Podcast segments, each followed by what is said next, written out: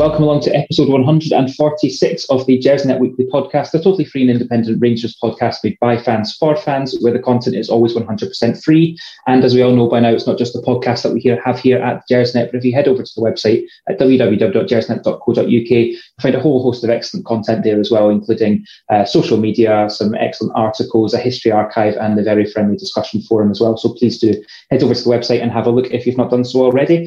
Uh, it's just gone half past nine on uh, Sunday, the 22nd of August. If you're joining us live this evening, then thank you very, very much for giving up your Sunday night to come and, and join us on the show. Please do leave us your questions, your comments there on the YouTube stream. We've got Frankie patrolling and marshalling that, and we'll get to as many of them as we can.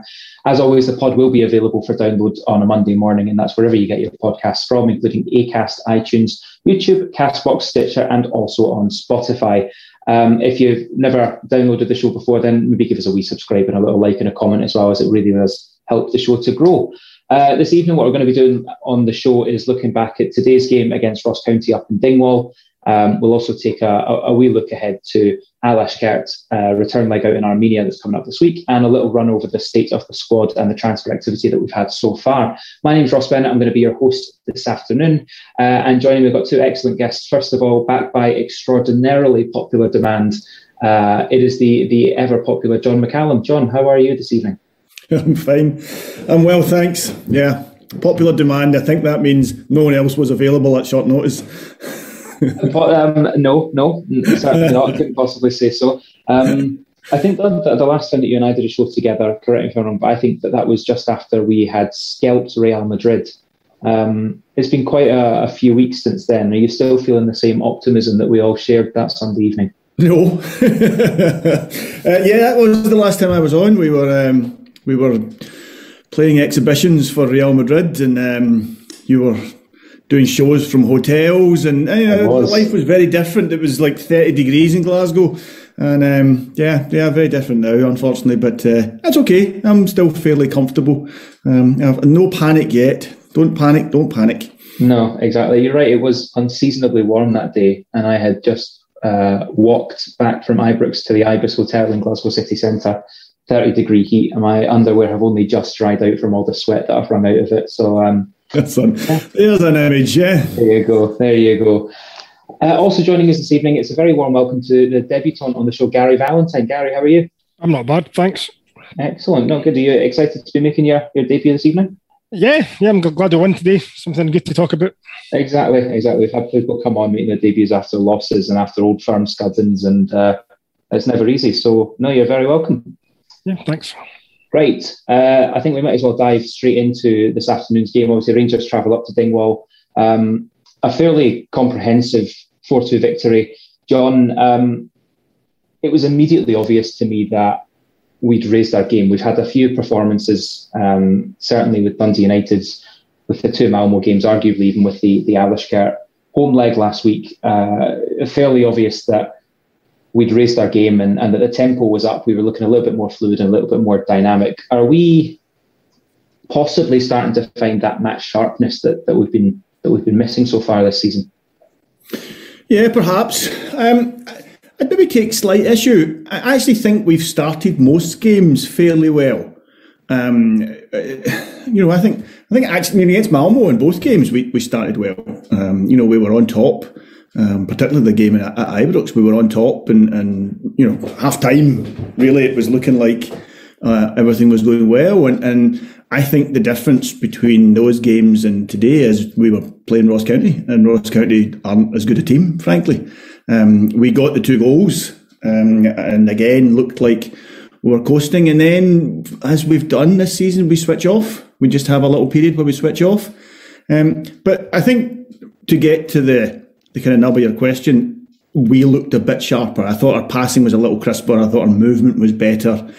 Um, things seem to be coming off that haven't been coming off in the last few games. Um, how much of that was down to the the opposition perhaps not being as good um, as some of the teams we've played? I mean, when we played Dunfermline, you know, again a, a, poorer team, we we we looked. It was a fairly comprehensive victory.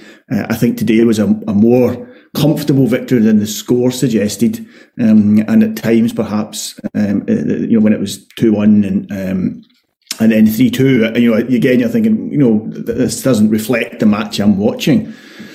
So sharpness coming back, I think that's something that's going to happen. Um, you know, as we get into the season, but.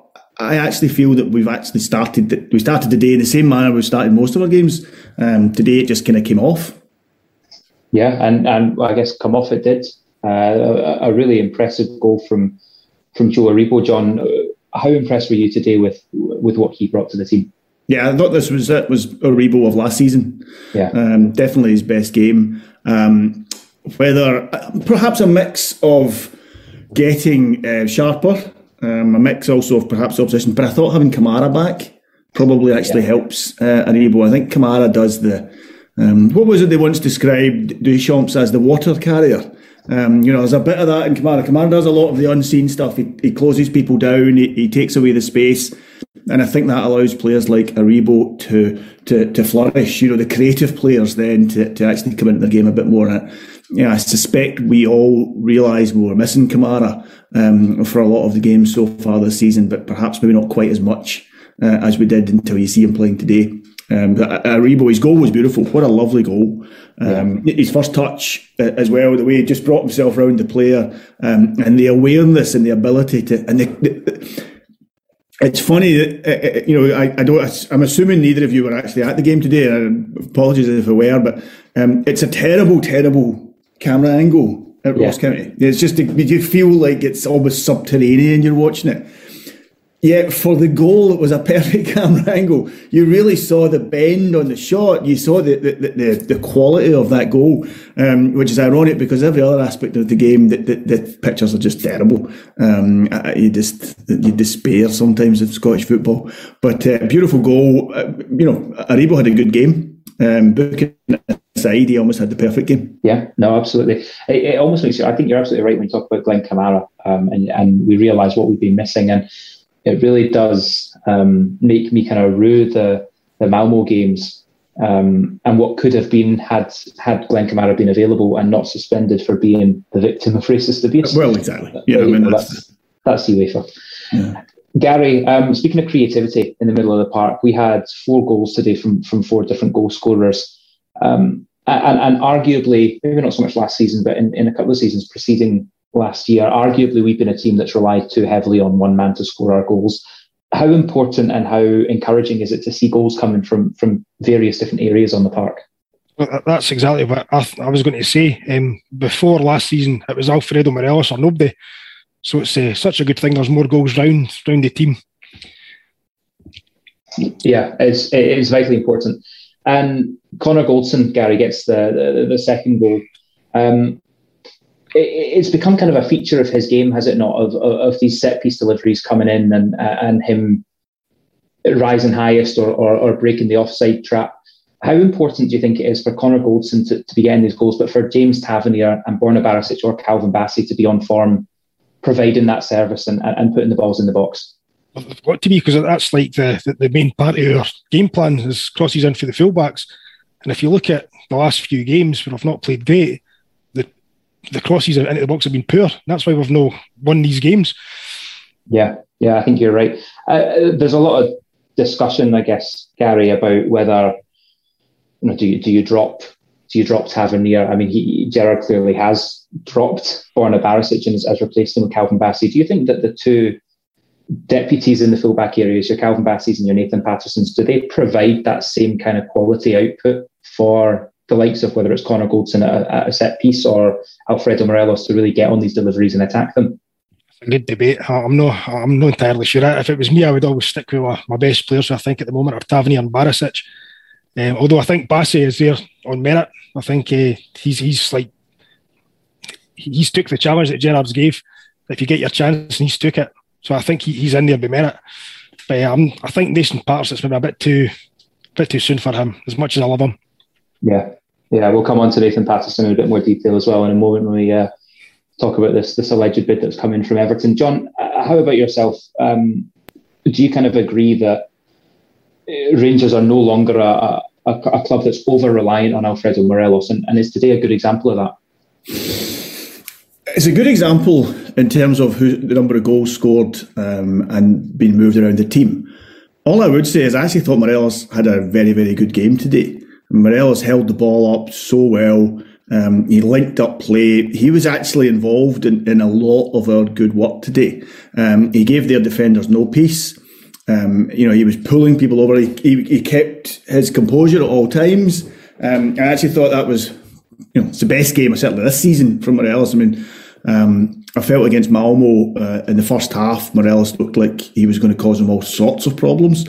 Um, you know, he was, he, you really get the feeling Morelos was up for it. Obviously, he got the goal, um, but he was busy, you know, and then everyone fell away in the second half. And, and you know, we're not going to go over that again. But do I still feel we're relying on him? I do to an extent. Um, I still think he is our best forward player. I don't think Itten and I don't think Roofe are the same type of player. I don't know enough about Sakala yet to know whether he could be, you know, I think there are similarities in Sakala seems to be a, a, a smaller guy, a mobile guy. He doesn't look to have the strength of, of Morelos. He doesn't look to have that that that side um, to him physically. But I haven't seen enough of him to know. Um, you know, he looks like a player who who'll play on the shoulder, who who who'll get you know two or three yards space because he's quick, maybe a bit more like Defoe than um, than Morelos. So uh, no, to be honest with you, I, I, think we are still quite reliant on him. We're not necessarily reliant on him for goals now, but I think we're reliant on him for what he does that lets other players come in and, and create space. You know, wherever Morelos goes, he takes two defenders, and and that you know what we, we what we did so well last season was you know let Morelos take defenders and, and look at midfielders and the wide players coming in then and and and capitalising on that space, Ross. And mm, to be honest with you, I, I don't think we've we've not got a, we've not got a light for light replacement. You know, if Morelos is out the team for any length of time, we have to change our tactics. Mm-hmm. No, I think you're absolutely right. Gary, we conceded two goals today, and, and I think I'm right in saying that that's the third time this season that we've conceded two or more goals in, in a match, and that's very, very unlike us. Um, there haven't been wholesale changes to our backline, haven't been any changes to our backline from the, the, the back four that was so impressive and so resolute last season. Um, arguably, poor defending, poor concentration, certainly for the first goal, and also arguably for the okay, the second goal was a penalty, and, and I don't think you can ascribe any blame to Calvin Bassey for giving away that penalty, but the way that the ball was given away, or, or that Ianis Hagi loses his man in the middle of the park, kind of gave rise to that opportunity. So, arguably, poor defending, poor concentration on, on, on both goals there. Does that make you nervous ahead of the week that we've got? Really, we can't afford to be conceding goals in Armenia on Thursday and uh, just a, a, small match with the old firm next week. And, and a word, yes, I'm worried about it. Um, what, what my worry is, is that I see mistakes this season that I saw in the first and second season. And they weren't there last year, so I'm hoping last year's not the one off. Um, we just always seem to have a, a brain fart in your defence, and uh, I think we've.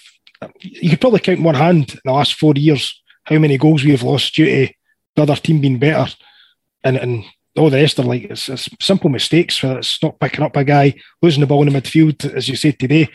Um, but Gerrard did say that in his uh, post-match interview today that they're working on it, and I really, really hope they get to the bottom of it because we can't go back to how we were the first and second season because that's the reason we didn't win the league.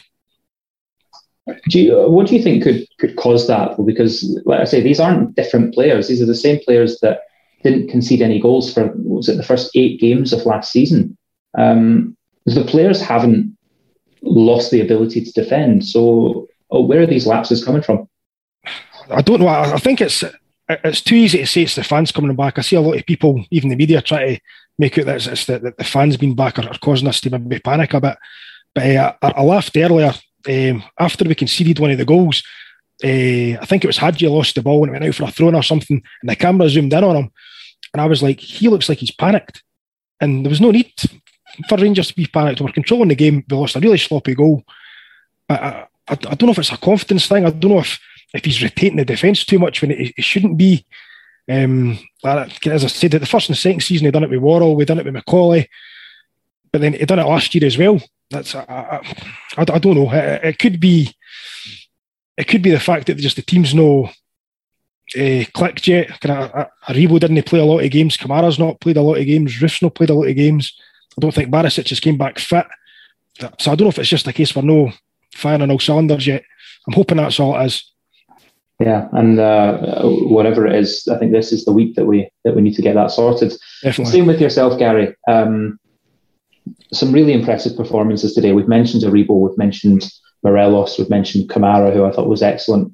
Um, Ryan Kent, uh, whilst he didn't get his goal, it was uh, you know a very dynamic performance. Is there an argument to say that we should have brought these lads off a little bit earlier than they did? I think actually on Rangers TV, so Ian Ferguson today was making comments, sort of saying, "I'm surprised we've not made any substitutions yet." We've got a hell of a long trip to make on Thursday, and then to come back and, and have Celtic at home next Sunday.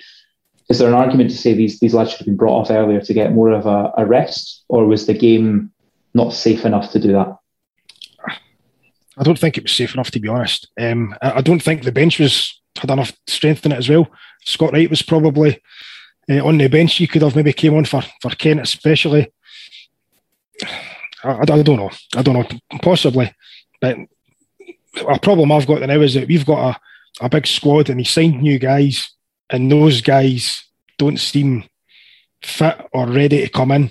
But I, I thought that uh, Juninho would have maybe been on the bench today. He could have came on and got some some minutes. But when you looked at the bench, there wasn't much there that I said they could come on. You brought in Arfield and Lundstram. I don't think they were like for like replacements. So I don't know. Players are injured. Once players come back, maybe a bit easier to do that.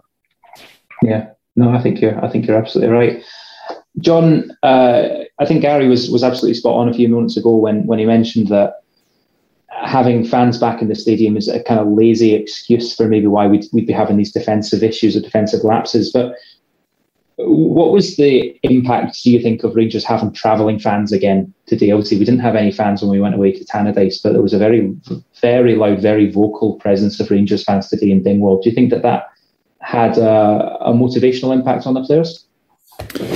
Um, you like to think that the players don't require that. But I think it does have an effect. I've seen it have an effect. You know, I, have been going to games long enough to see it have a, a positive effect and have a negative effect on, on individual players and on teams. Um, I think the best thing about it was this sense of normality, this feeling of normality, of, of crowd noise, of um, you know that, that was great from a, a, you know I wasn't there and, and watching it on um, well, watching it on, on the laptop, um, you know, it was uh, it was great to, to kind of have that feel about the place. It was great to see the flags. You know, there was flags there from the borders and people who travelled a fair distance um, to be at that match today. Um, you know, so that was great. I, I think, in my opinion, our away support is different from our home support. I think the away support is generally a more supportive support. Um, I think they tend to get behind the team more. I think the, the home support can be harder to please. Um, I think the expectation on the club at home is different from the expectation away. Um, and I think the players respond better to the away support. I think there's a more of a rapport. I think they appreciate the away support, the effort that people have made to be there.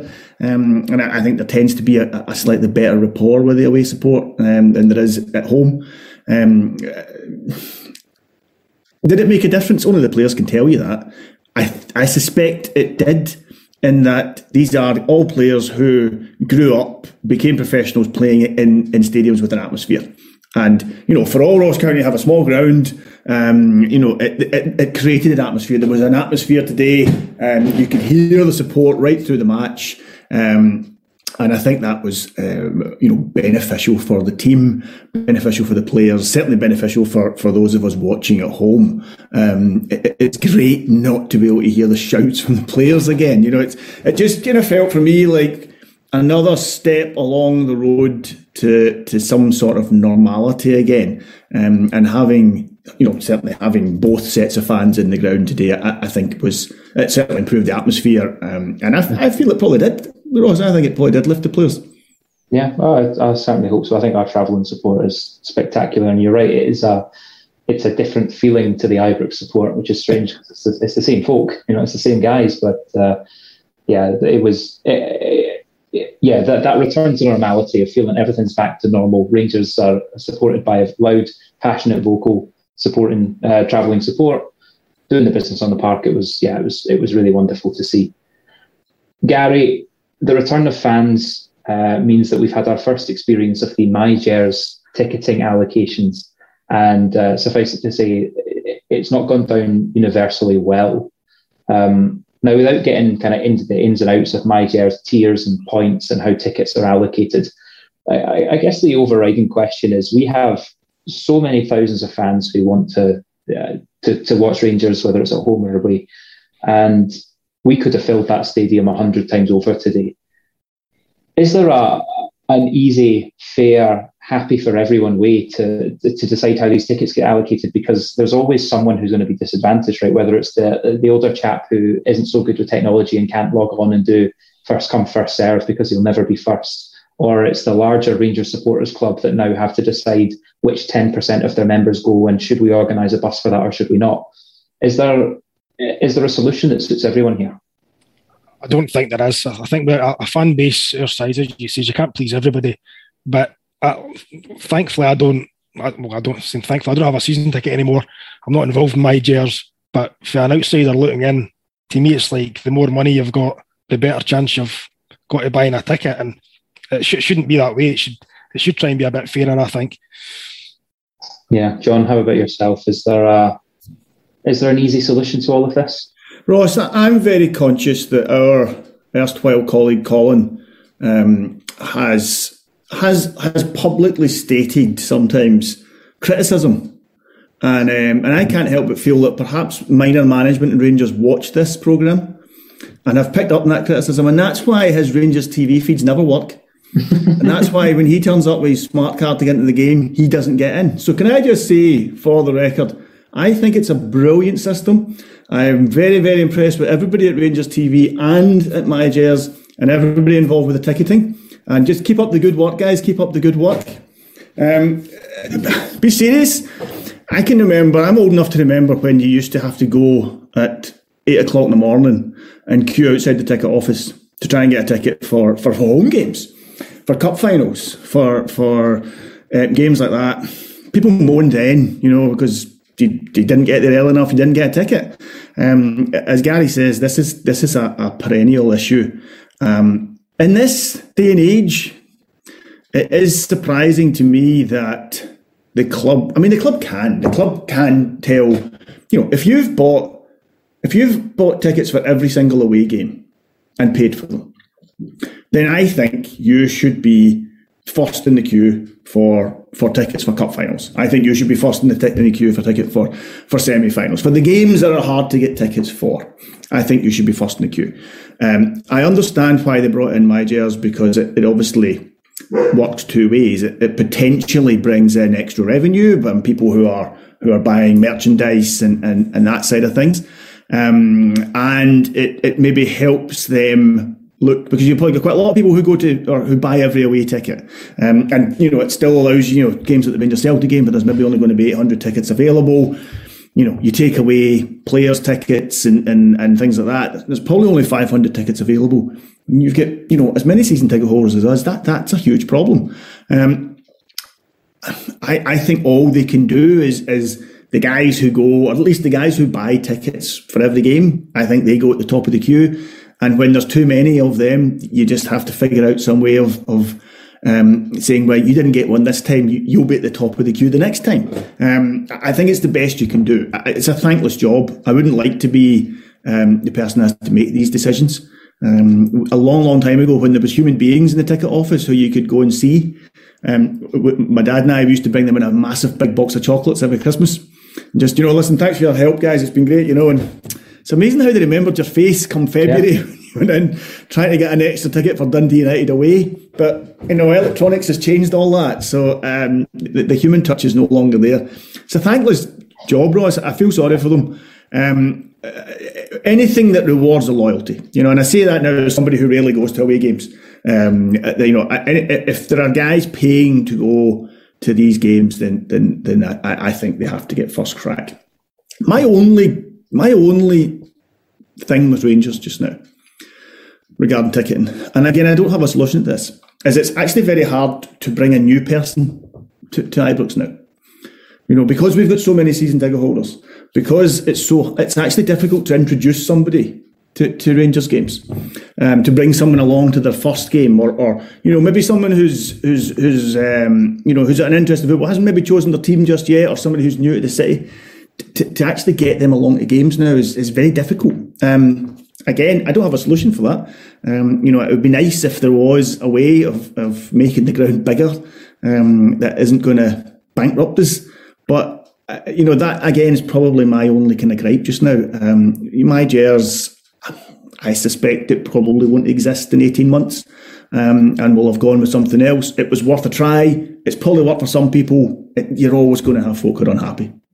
Yeah, no, I think that's that's a fair point. Whatever whatever the system is, whether it's yeah, fastest finger first or it's reward points and tiers and loyalty and this and that, you're always going to have someone who's unhappy. I think you make a really interesting point though about how difficult it is to bring a new person to Ibrox and, and availability. And um, I uh, in two months, I'm turning 30. And I, uh, it's a couple of days after we play Hearts at home. And I want to bring four or five mates from down in London up to Glasgow. We'll have a weekend.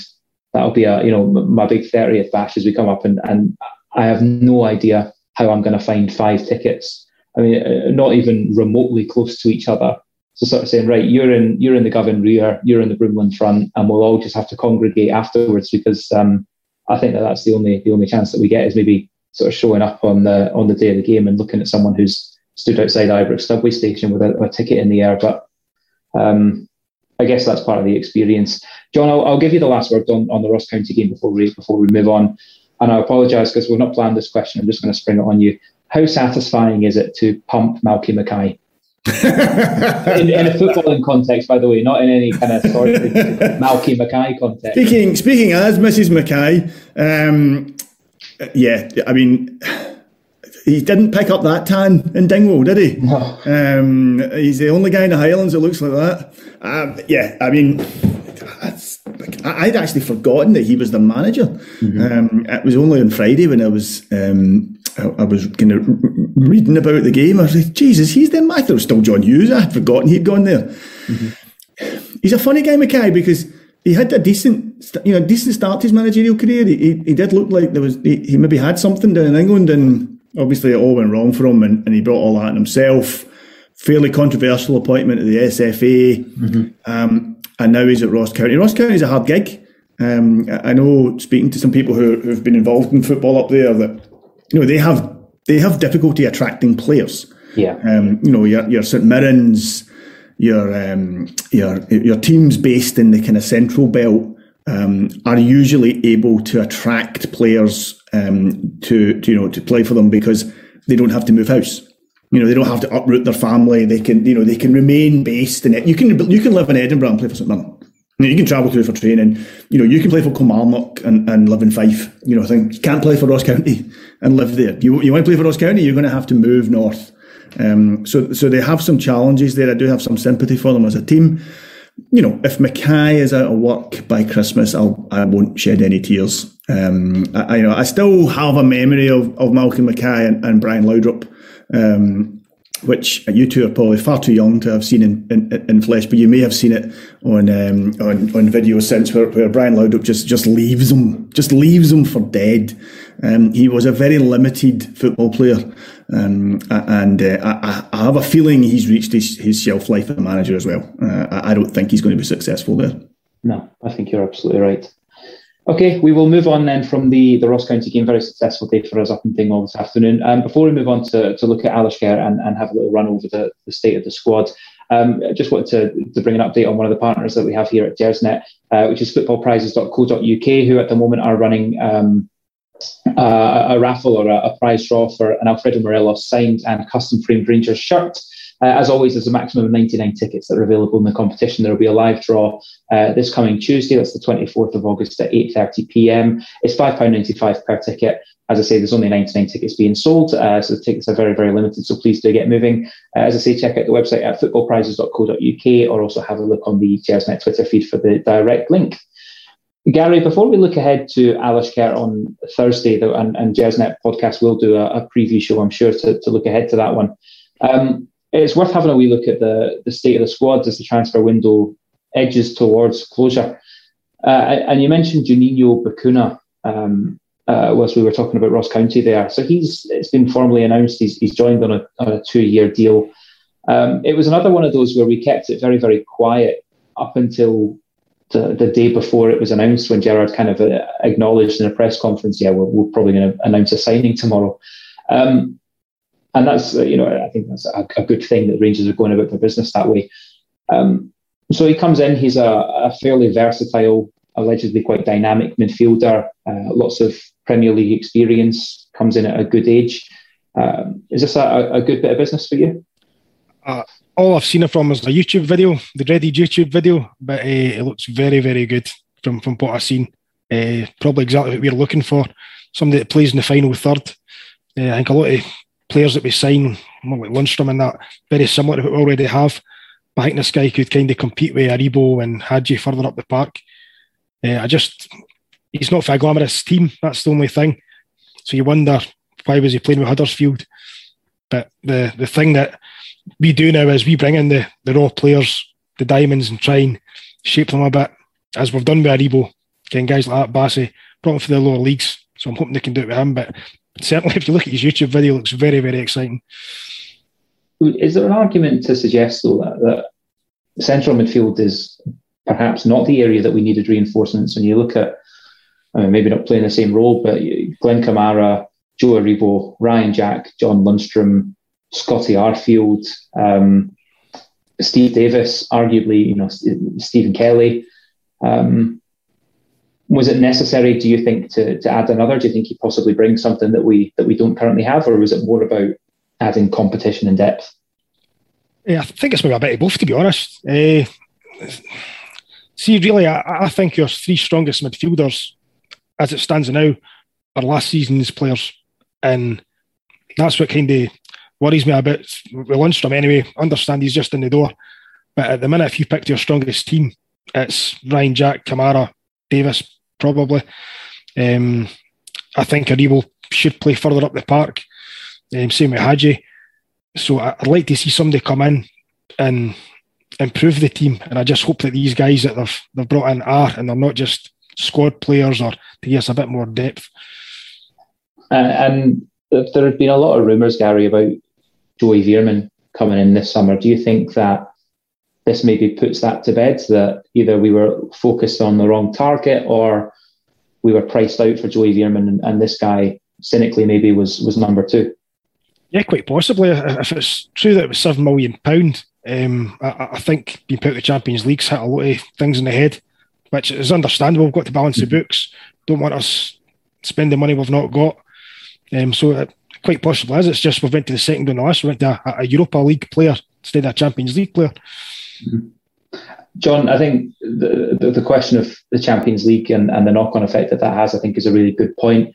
Um, I would have expected, in all honesty, us to have moved someone on by now. Um, you know, it's, it's been over a week since we were put out of the Champions League, and, and I'm sure that that does have a financial knock on implication. Are you surprised that we don't seem to be, and we'll, we'll talk about Pats in a moment, but we don't seem to be getting large bids for the, the marquee players? Is that a good thing or a bad thing? it's a good thing if you're a supporter. I suspect it's a bad thing if you're a director. Mm-hmm. Um, well, I think I think you have to be honest and say we don't know if there have been bids. Or at least I don't know if there have been bids. You know, I, I suspect there has. I mean, certainly there was talk a few weeks ago about Porto and Morelos. I don't know if a formal bid was made. I don't know if an inquiry was made, if it was all just agent talk, media talk. I don't know. Um, it would surprise me if we haven't had some level of inquiry for some of our more obvious players. Um, I suspect the level of inquiry has not been to our, our, our you know, matching our um, valuations of our players, Ross. Um, again, I could be wrong. I don't have any. I'd love to tell you I've got a, a, a, mole on the inside telling me this. I don't. I'm just guessing. But I suspect there has been interest, and I suspect there may well still be interest before the end of the month. Um, I I think we've probably said to the players, "Look, potential Champions League football. You know, stay stay just now. Let's see if we can qualify." Obviously, that's not happened. We need to qualify for the Europa League. You know, it would be it would be really disappointing if we ended up in the in the Euro- European Conference League. Um, so you know, qualification on, on Thursday is essential. So again, I would be quite disappointed if if there was any business done between now and then. But after that, you know, again, it wouldn't come. Certainly, Kamara leaving wouldn't come as a big surprise with, with what's left in his contract. Um, it's it's down to you know what kind of valuation people are willing to put on it. I was. Um, it's been a funny summer, Ross, for transfers. You've had you know a couple of eye-watering transfers at the down in England. You've had the San, San, San Sanchez, Sancho, Sancho, Sancho, Sancho to Man United and, and Grealish to Man City, which have just been you know for mind-boggling amounts of money. But you go down a few levels and actually it's it's not a lot of movement there and, and you know let's be honest it's down a few levels where the teams are that are likely to come look for our players. You know teams like West Ham um, have not strengthened their side at all so far this season. Um, and I think that's the kind of club that's likely to come in for a Morelos or a Kamara or a Kent. You know I think it's clubs in, in you know the kind of mid to lower levels of the Premier League or you know a team in France or, or, or, you know that those maybe a team in Portugal. Those are the kind of leagues that are going to come and take our players just now. I don't think Man City are, are looking seriously at any of our players. I don't think Barcelona are looking at any of our players. In fact, the way Barcelona's finances are, we're probably more likely to take one of their players than the other way around just now. But does it worry me? No, I mean, I'd quite like it if Morelos and Kamara didn't leave. I think it would be, I, you know, as I said, I don't have to meet with the bank manager um, about it, but I, I, as a fan, I would rather they stayed. I think there has been interest. I think there'll continue to be interest because they're very, very good players. It's just whether that interest is, um, you know, and there's a game. Of, there'll be a game of, you know, it's a game of, you know, who blinks first coming up, isn't there?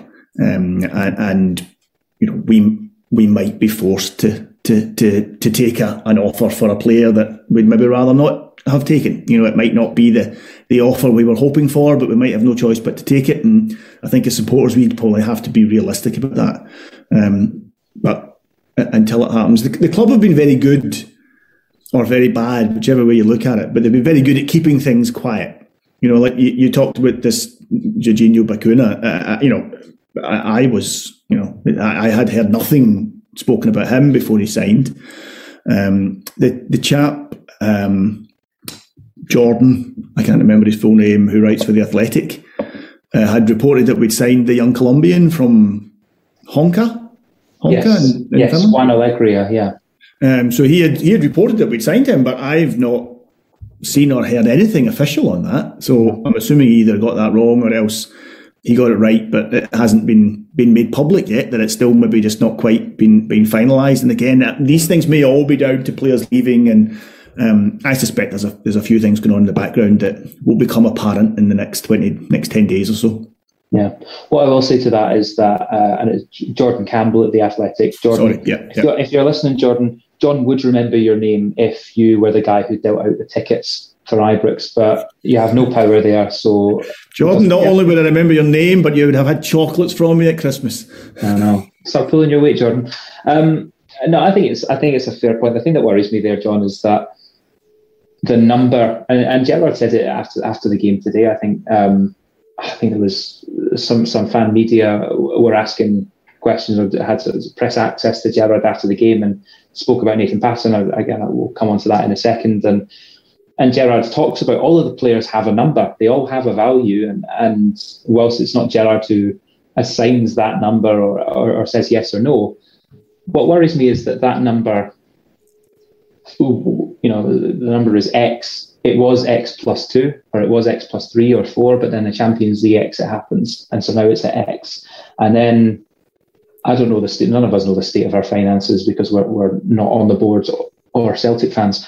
And so we we don't know how much money's in the bank. And, and what worries me is if it's not a lot of money in the bank, then X might become X minus one or X minus two by the time we get to deadline day, and then there's no time to replace. And that, that that's the bit that, that makes me nervous.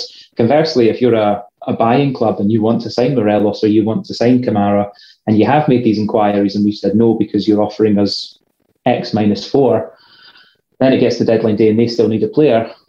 Ideally, that the, the, the, number rises, but um, that probably shows how out of touch I am with how football business actually works because none of us have any idea. I suppose. no, day. if you've watched the those kind of Amazon documentaries, um, Sunderland and and even the mm-hmm. Spurs one and things, you, you do realise that you know some of it is well planned and some of it just seems to be absolutely haphazard just crazy stuff with with agents pulling strokes and guys using clubs to get better deals at a different club and you know and and that clearly is just part of of the part of football and part of football that we don't see um, that we are not exposed to, and, and, we just assume that you know a, a, director of football phones a director of football at another club and says, "I'm interested in X, I'll offer you this for him," and there's a bit of haggling, and then everybody shakes hands, and that's clearly not what happens. That is not yeah, that's not the reality of of, of professional football at that level.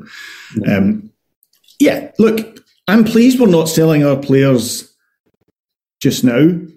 Oh, I'm certainly pleased we're not selling them you know, undervaluing them. But you're right. At some point, someone will make us an offer which we will need to accept, and you know, you just have to have trust in the players that are there and the management and the and the team. You know, there are players just now who are not getting a game, and um, and perhaps if a player moves on, that's the chance for somebody to to step up and show that they should have been getting a game, and that's that's all part of it. You know, brilliant players have left Rangers over the years.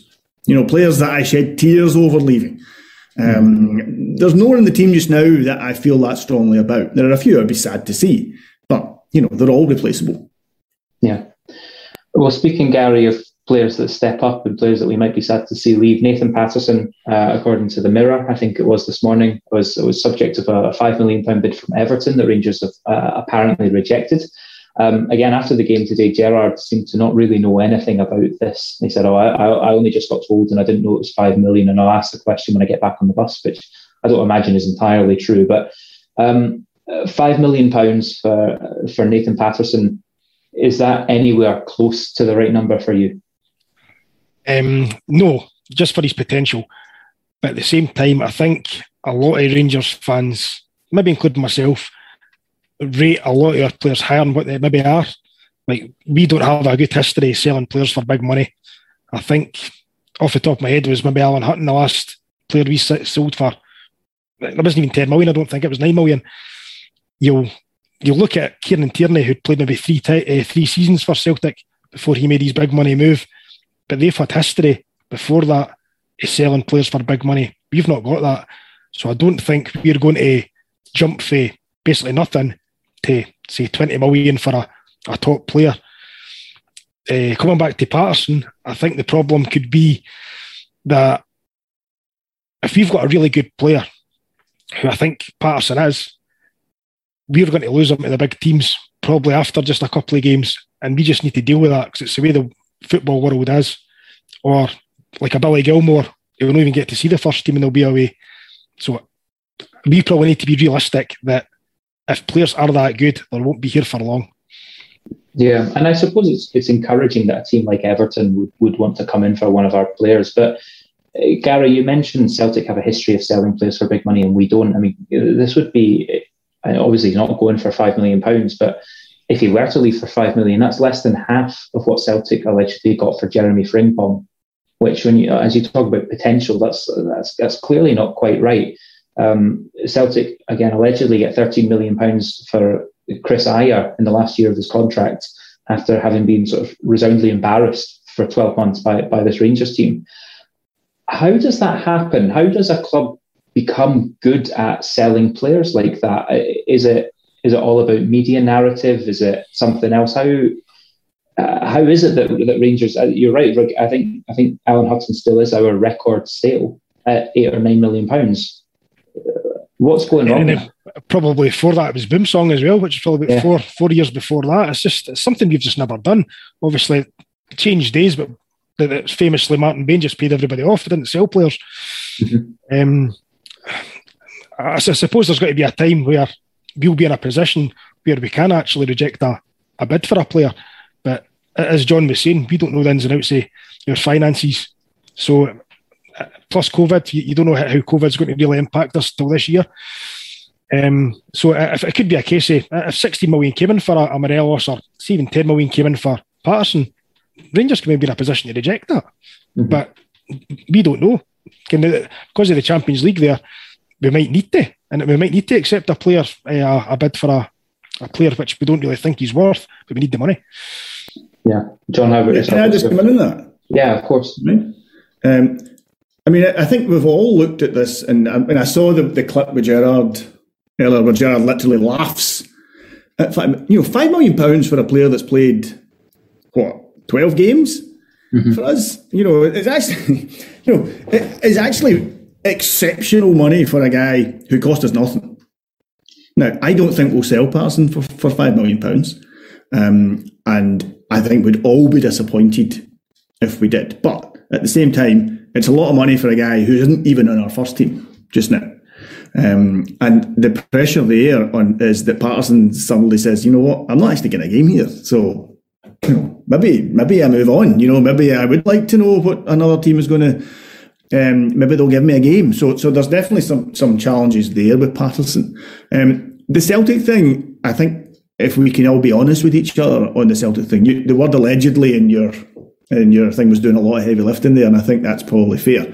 But what you have to say about Celtic, certainly prior to the last couple of seasons, is that one of the reasons they were getting good money, one of the reasons they're still getting you know decent money for players, is that their players have tended to go on and do well in bigger leagues. Um, the the guy Van Dijk obviously is the the kind of standout one there who, you know who's who's moved on from Celtic and you know gone on to show himself to be one of the best centre halves in the world. Um, you know, much as it pains me to say, you know, Kieran Tierney isn't a bad player.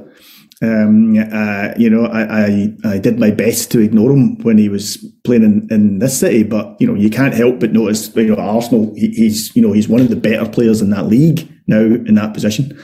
Um, the they had the boy, I forget his name, the the Kenyan uh, international who went to um, Southampton, and I think they ended up at Spurs.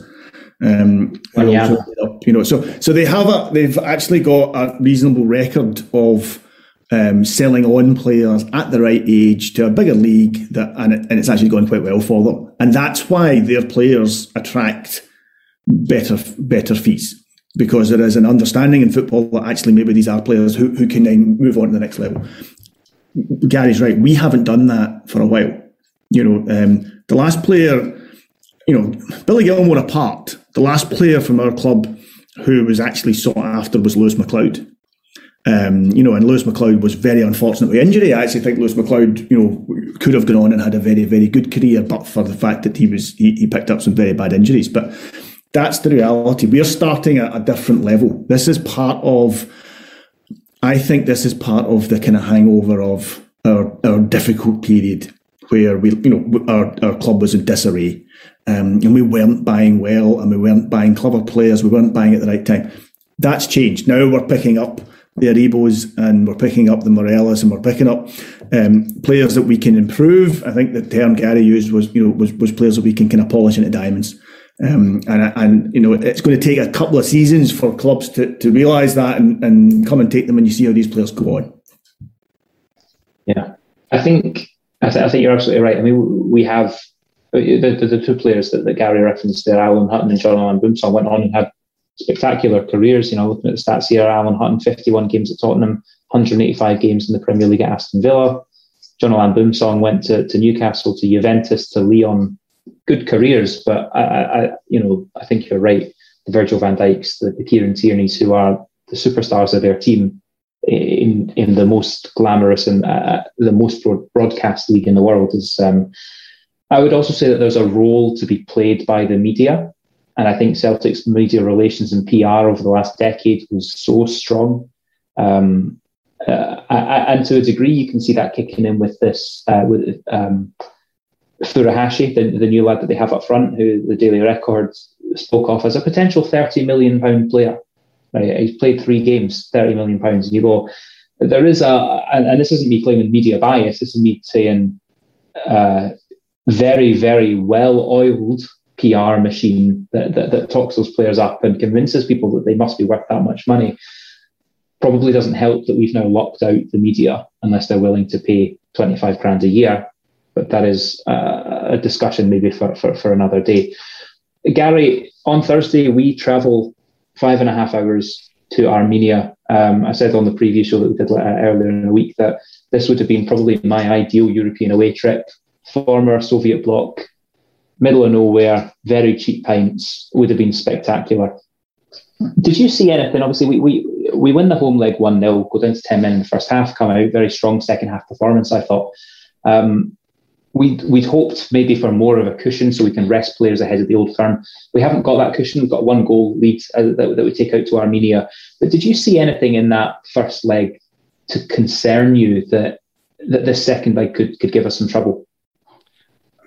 I'd say most of the stuff I was concerned with was came for ourselves, certainly not for, for that team. As I say, I think we've always got a kind of mistake in us. So the one goal isn't going to do us. I don't think. I think we need to go over there and score.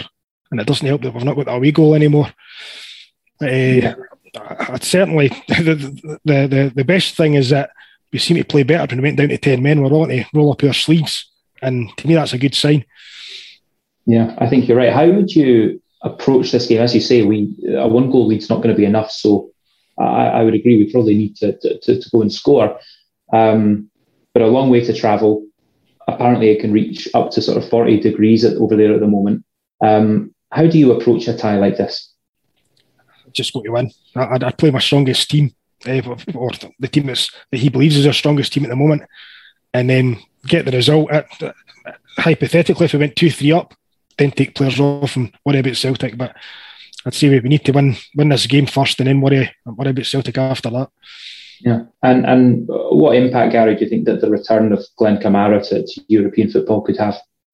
I think he's massive. I, I think he's uh, probably our best player uh, in the field team. And I, I know I said earlier, well, uh, John was saying earlier about Morelos, us building our team around them, which I totally agree with. But uh, Glenn Kamara, I, I, just think he's class. I, I, think he's the one player that could go into a, an English top five team and, and, and, be a standout. I think in the Euros, uh, playing for Finland, he never had a bad game. It was absolutely awesome. And I'm, I'm very surprised that team's never came in for him. I'm happy, very happy. But uh, him being in that team, to me, makes us better. Yeah, no, I think you're absolutely right. And like I said earlier, it's a real shame that he was uh, unavailable for, for the Malmo games. Certainly for the reasons he was suspended, it was absolutely shocking. It's a, a disgrace. John, kind of the real devil's advocate question, and, and every time we ask a question like this on the show, the, the answer is always you play your strongest team, you, you play the team that's going to beat the challenge in front of you, and you don't worry about the game after that. However, the game after this coming tie on Thursday is the first Old Firm of the season.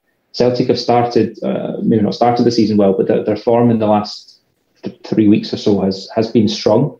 Um, they put six goals past St Mirren yesterday. Admittedly, St Mirren down to, to 10 men very early on. Um, yes, we play our strongest side. Yes, we pick the team that wins this challenge, and then we worry about Celtic after after Armenia. But surely the management team have have one eye on next Sunday. How do you think that that affects the preparation and the selection for Thursday's game? I don't think it makes the slightest difference to the selection. You know, I, I think uh, I'm going to give the boring answer and say yes. You pick, you, we pick our strongest team. This the Thursday's game is more important than Sundays, and I, I say that because you know qualifying for the Europa League at this stage I think is is vital. Um, the league it's it's only going to be the fourth fourth match in the league. You know, the league's a marathon. It's not a sprint. You know, and we can you know if we if the worst if you know if we lose next Sunday, the league's not over. It gives them a shot in the arm. The media will go wild, um, but the league is not over. Last season, and this I think is important because I think there's a, there's a generation of Rangers fans who've basically grown up and never seen us win the league until last season. It's the first time they ever saw us win the league or remember seeing us win the league.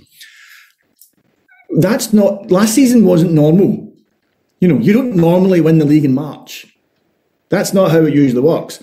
Normally, you know, there's at least two teams, and it's usually us and it's usually them, and we're competing right to the very end. You know, and I've you know, and we we all, if we weren't actually there and don't remember them, we've certainly read about them. Game, you know, leagues that went right to the very end, like literally the last game of the season.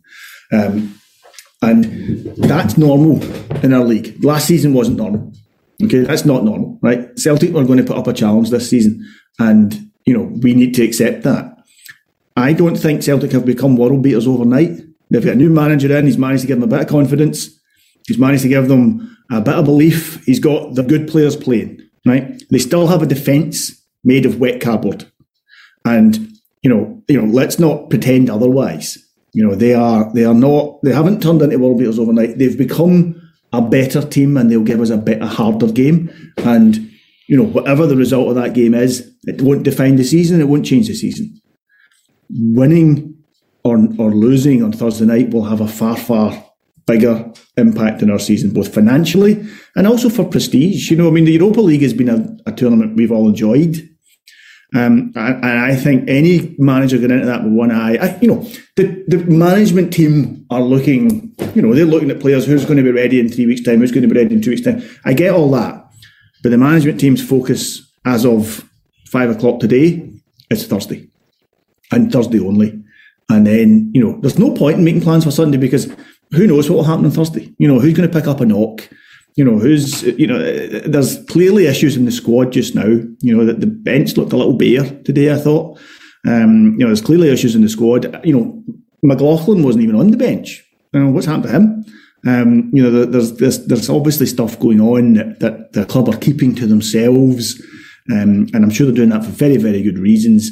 Sunday will take care of itself. It's at home, you know, and and and I'm I'm in a little frustrated that Rangers supporters are, are getting a bit nervous about this. You know what? This is reality. Reality is Celtic are a hard team to beat. They, you know, Celtic will always have a good team. Celtic will always give us a game, and sometimes they'll they'll come out on top. Um, but over the piece, we come out on top more often than that because we have to win with the right mentality. And the right mentality is win Thursday, and Sunday then will take care of itself. Does any of that get tempered by the the, the fact that they'll be playing, as I say, forty degree heat up to eleven hours worth of worth of travelling? Does that impact on this at all, or, or is it? It impacts in terms of it impacts in terms of the preparation for Thursday's game. You know, in the end, you know, five hour flight.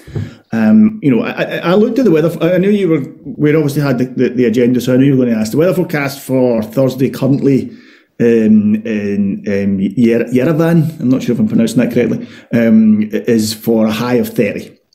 Um, so I suspect by whatever, 8 o'clock in the evening or whatever time the game's kicking off, local time, 6 o'clock or whatever, it's going to be, you know, high 20s. So it, it, that's not going to be a huge amount of fun to play in. Um, it certainly should give them something of an advantage, I suspect. The fact that it's at home will give them an advantage, but they've not got a big support. They're not, they're not a particularly well liked team, from what I can gather. They're, they're a kind of funny team. Um, they're a bit of Livingston about them, with a bit of money behind them, and, and but not many fans. Um, so, uh, yeah, you know, it will make a difference, and there will be players who will be, you know, I don't know if our flight, you know, takes off, you know, at eleven o'clock local time after the match, and and head straight home. We'll have players who will be tired. You know, we will have players going into Sunday's game that it won't be the best preparation. But losing on Thursday will be even worse preparation for Sunday. You know, so what's important is those players go into that game with a spring in their step. And and you know, Celtic have got a game midweek, and that's no gimme either. Um, yes, it's a considerably shorter flight. Yes, it's not going to be in thirty degree heat, but you know, they, a lot can happen in football in a week. Um, let's see. If, you know, we have a big enough squad. We should be able to put a team out on, on Sunday um, and a team out on Thursday that can win both those games because they're both winnable games. Yeah, no, I think you're absolutely right, and that, that's such a good point that losing the game on Thursday, being knocked into the Europa Conference League, that is worse preparation. Um, absolutely. Um, and yeah, so yeah, and, and I think I think as a fan base, probably take the emotion. It's impossible to take the emotion out of an old firm tie, um, particularly the first old firm tie with fans back in the stands. Uh, and uh, obviously quite interesting because no Celtic fans will be present as well, which is, uh, kind of adds another dimension to, to it. But um, I, I, think we would all kind of agree with that, the arithmetic of that, that in terms of finances, in terms of the rest of the season, that, that Thursday's game is more important, Sunday's game is more emotional, and yeah, uh, but but that's that's the management's job, isn't it? Is to, to, to, to do the maths on that and realise that we do not compromise on Thursday for the sake of the emotion of the following game. Right, I think that that takes us very, very nicely to the, the top of the hour, and so it's probably a good place for us to end it there. As I say, there will be preview shows looking ahead to the Alashkert game on, on Thursdays. We'll probably do that Wednesday night, and uh, a preview ahead of the first Old Firm of the season. So please do make sure you join us for, for those. And if you can't join us live, they will, of course, be available for download as well. I'd like to say a massive thank you to John and, and to, uh, to Gary as well, who's, uh, as I say, joined us for the very first time. And uh, I'm sure he will be warmly invited back.